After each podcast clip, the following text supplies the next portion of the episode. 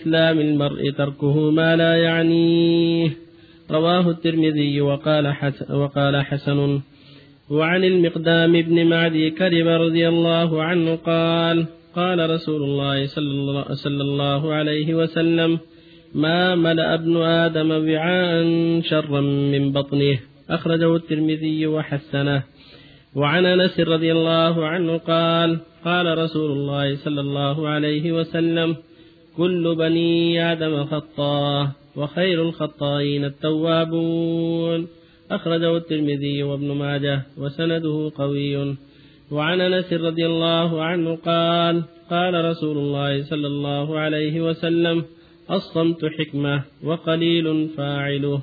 أخرجه البيقي في الشعب بسند ضعيف وصحح أنه موقوف من قول لقمان الحكيم.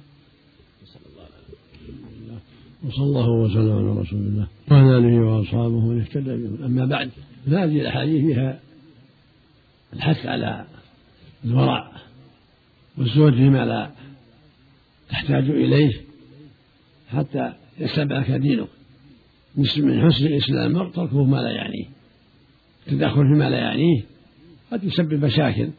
فمن حسن اسلام المرء ومن حسن إيمانه ومن حسن سيرته عدم التدخل فيما يعنيه. يقول الشاعر في هذا عمدة الدين عندنا كلمات أربع من كلام خير البرية اتق الشبهات وزد ودع ما ليس يعنيه واعمل بنية. فالإنسان إذا ابتعد عن ما لا يعنيه ولم يدخل في مشاكل الناس ولا في سؤال فلان وفلان عن ما لا يعنيه هذا هو من كمال إيمانه. لأن قد يدخل في شيء يضره أو يشوش على غيره أو يسبب فتنة. ويقول صلى الله عليه وسلم ما ملأ ابن آدم وعاء شر من بطن. لأن الوعاء هذا قد يسبب تخم كثيرة وأمراض.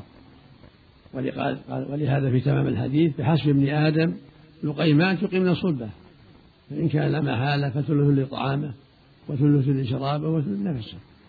فالأفضل للمؤمن أن لا يشبع حتى لا يتسبب في شيء يضره.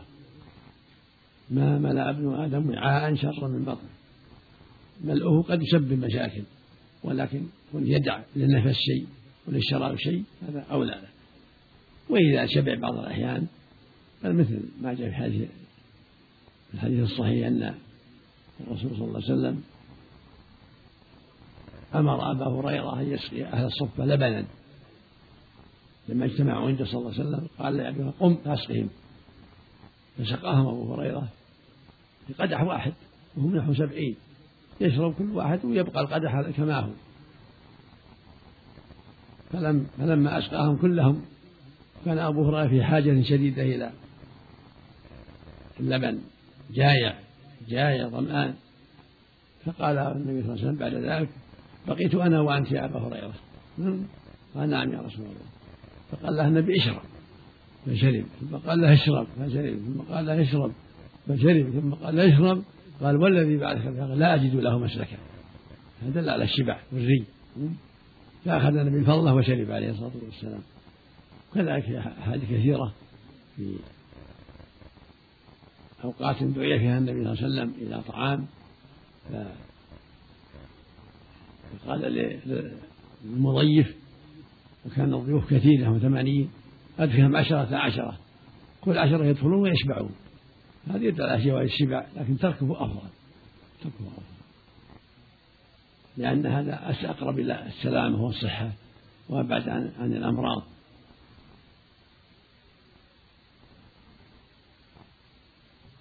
الحديث الآخر إن الله إن الله يحب العبد التقي الغني الخفي. كل بني آدم خطاء وخير الخطائين التوابون. هذا يدل على أن بني آدم ما في محد معصوم. كل بني آدم خطاء. وخير الخطائين توابون. من بادر بالتوبة هذا هو خير الخطائين. ما حد يسلم حتى الأنبياء في المسائل الصغيرة عند الجمهور حتى الأنبياء يقع منهم بعض الشيء في مسائل الصغائر. قال بعضهم لا يقع شيء لقوله جل والله يعصمك من الناس لكن ما هو ليست الآية واضحة في هذا. والواقع يشهد بأنها يقع بعض الأشياء الصغيرة. وخير الخطائين التوابون ويقول صلى الله عليه وسلم وفي الحديث الآخر يروى عن النبي الصمت حكمة وقليل فاعله صح هذا البيهقي رحمه الله من قول لقمان الحكيم الصمت حكمة وقليل فاعله لا شك أنها حكمة يدل على رزانة الرجل وثباته والهذر يدل على ضعف العقل. كثرة الكلام والخوض بما لا يعني يدل على ضعف العقل وضعف الدين. لكن يكون إنسان كثير الصمت قليل الكلام هذا هو يدل على الثبات وقوة الإيمان. يقول صلى الله عليه وسلم من كان يؤمن بالله واليوم فليقول خيرا أو ليصمت.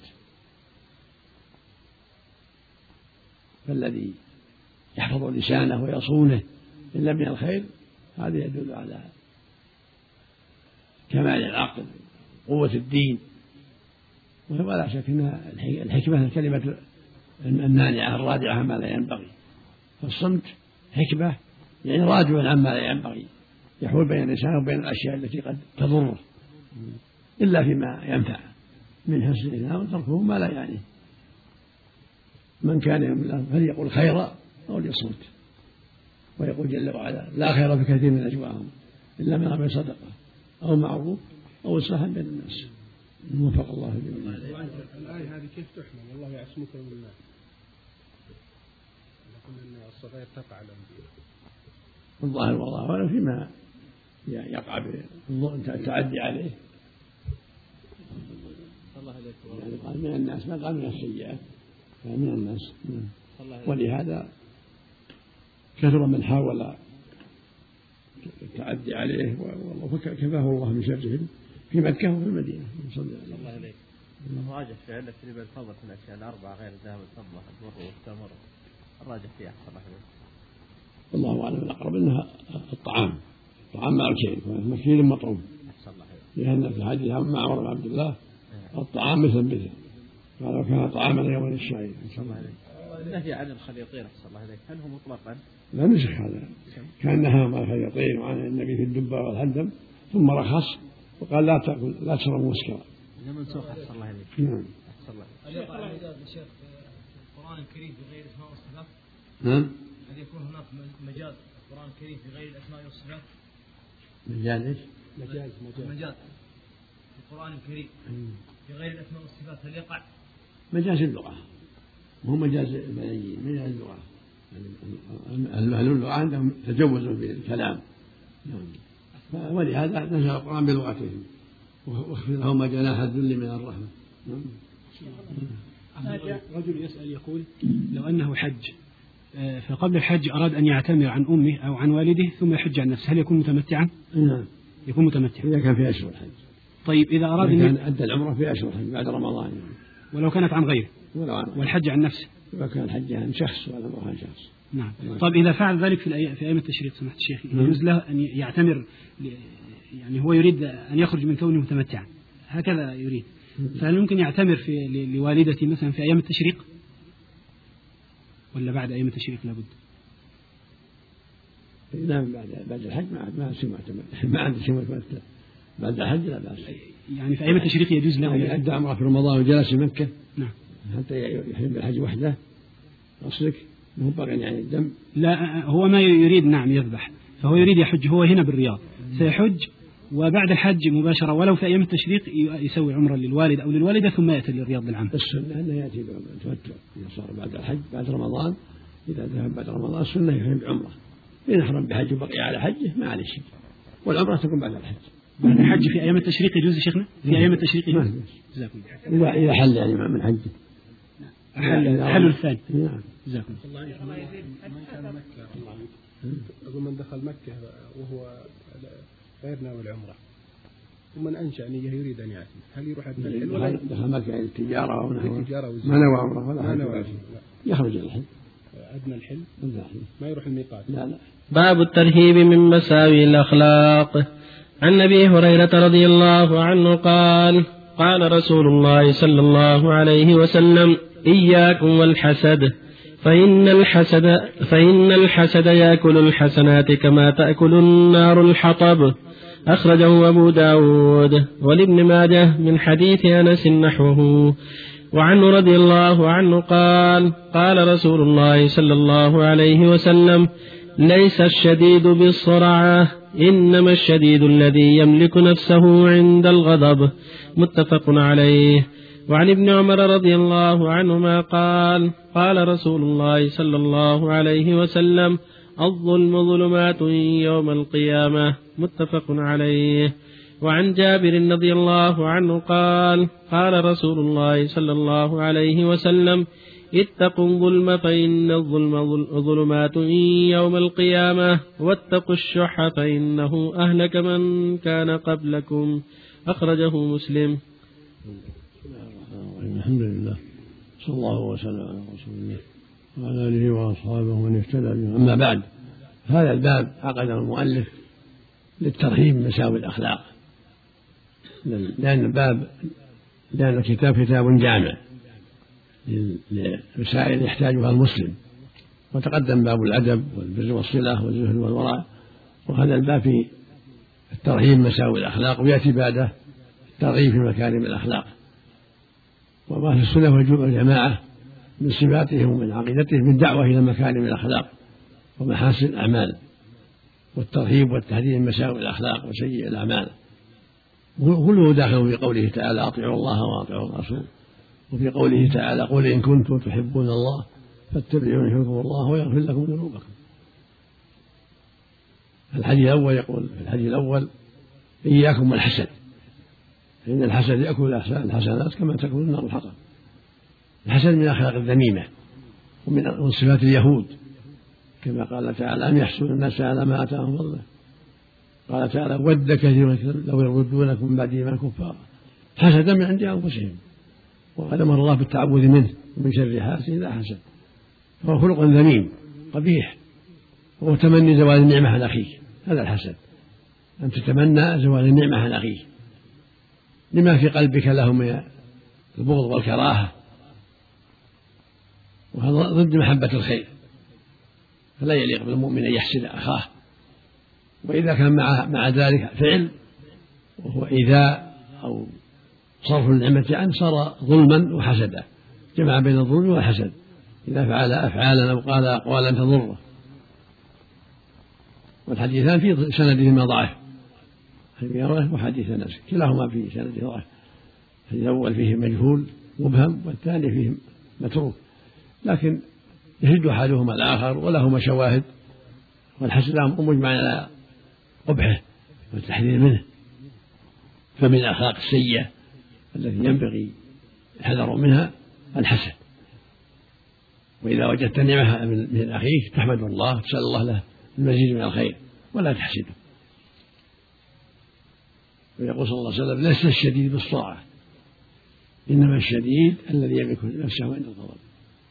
الصرعة فعلة من الصرع صيغة مبالغة. ليس القوي الذي يصرع الناس. أحسن منه وأقوى منه الذي يملك نفسه عند الغضب. السرعة يقال سرعة قوي لكن أقوى منه وأفضل منه الذي يملك نفسه عند الغضب. لأن إذا غضب الإنسان قد يتكلم بما لا ينبغي قد يفعل ما لا ينبغي. فالذي يملك نفسه عند الغضب هو هو السرعة في الحقيقة هو القوي في الحقيقة. في رواية لمسلم عند ابن مسعود ما تعودون الرقوب الرقوب فيكم. قالوا من لا يولد له؟ قال لكن الرقوب من لم يقدم من ولده شيء هذا هو العقيم. اللي ما قدم أفراطا ويقول صلى الله عليه وسلم اتقوا الظلم فإن الظلم ظلمات يوم القيامة. يعني في الأقوال والأعمال في كل شيء. لا يجوز الظلم لا في النفس ولا في المال ولا في العرض يجب الحذر من الظلم كله دقيقة وجليلة. الظلم ظلمات يوم القيامة. ويقول صلى الله عليه وسلم كل مسلم على مسلم حرام دمه وماله وعرضه والله يقول من يظلم منكم نذيقه عذابا كبيرا. ويقول والظالمون ما لهم من ولي ولا نصير. فيجب الحذر من الظلم. دقيقة وجليله وهكذا الشح. قال اتقوا الشح. فإنه أهلك من كان قبلكم.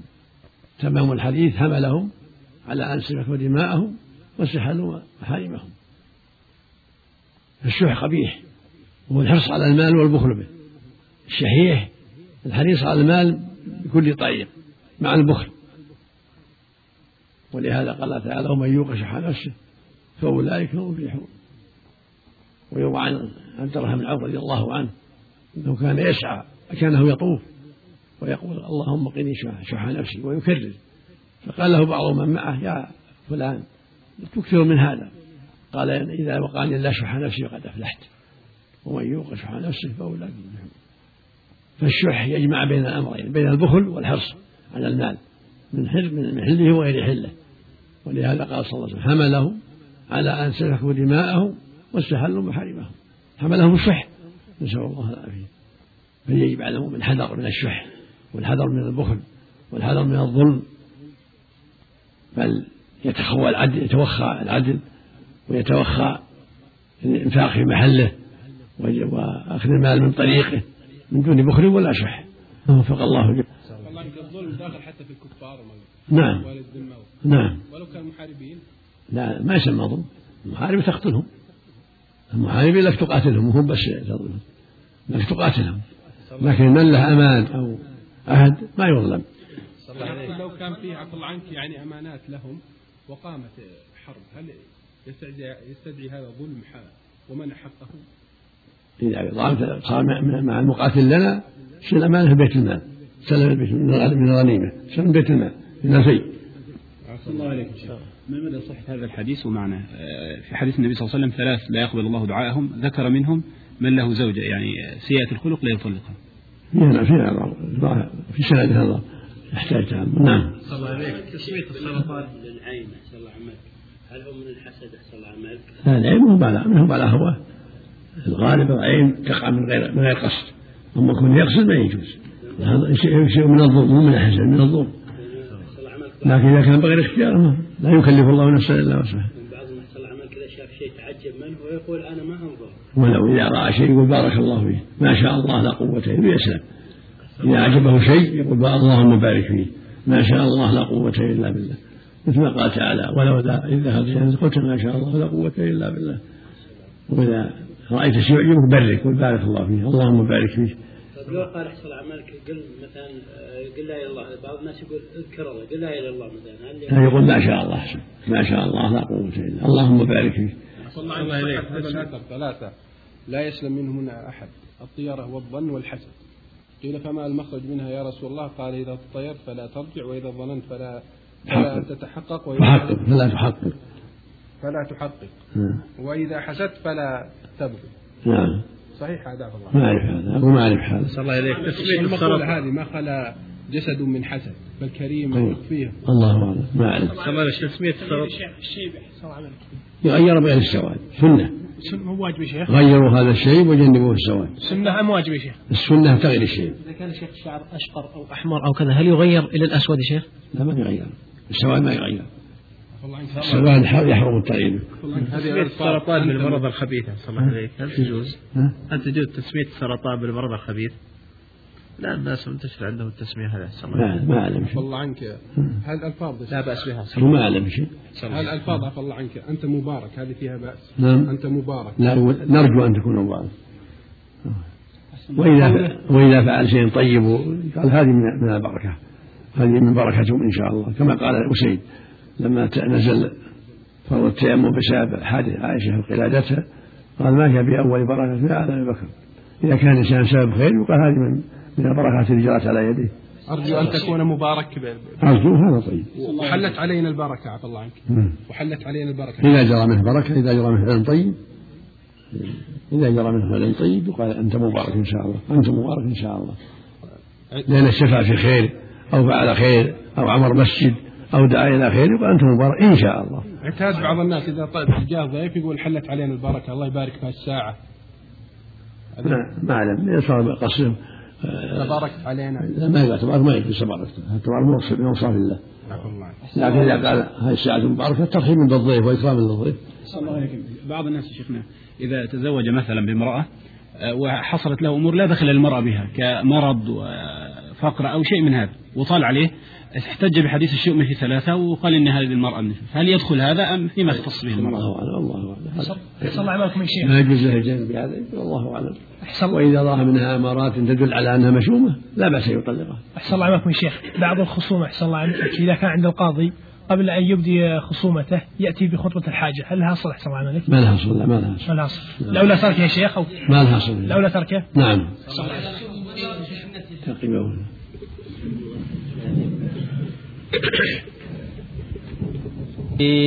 أما بعد قال الحافظ ابن حجر رحمه الله تعالى في باب الترهيب من مساوي الأخلاق.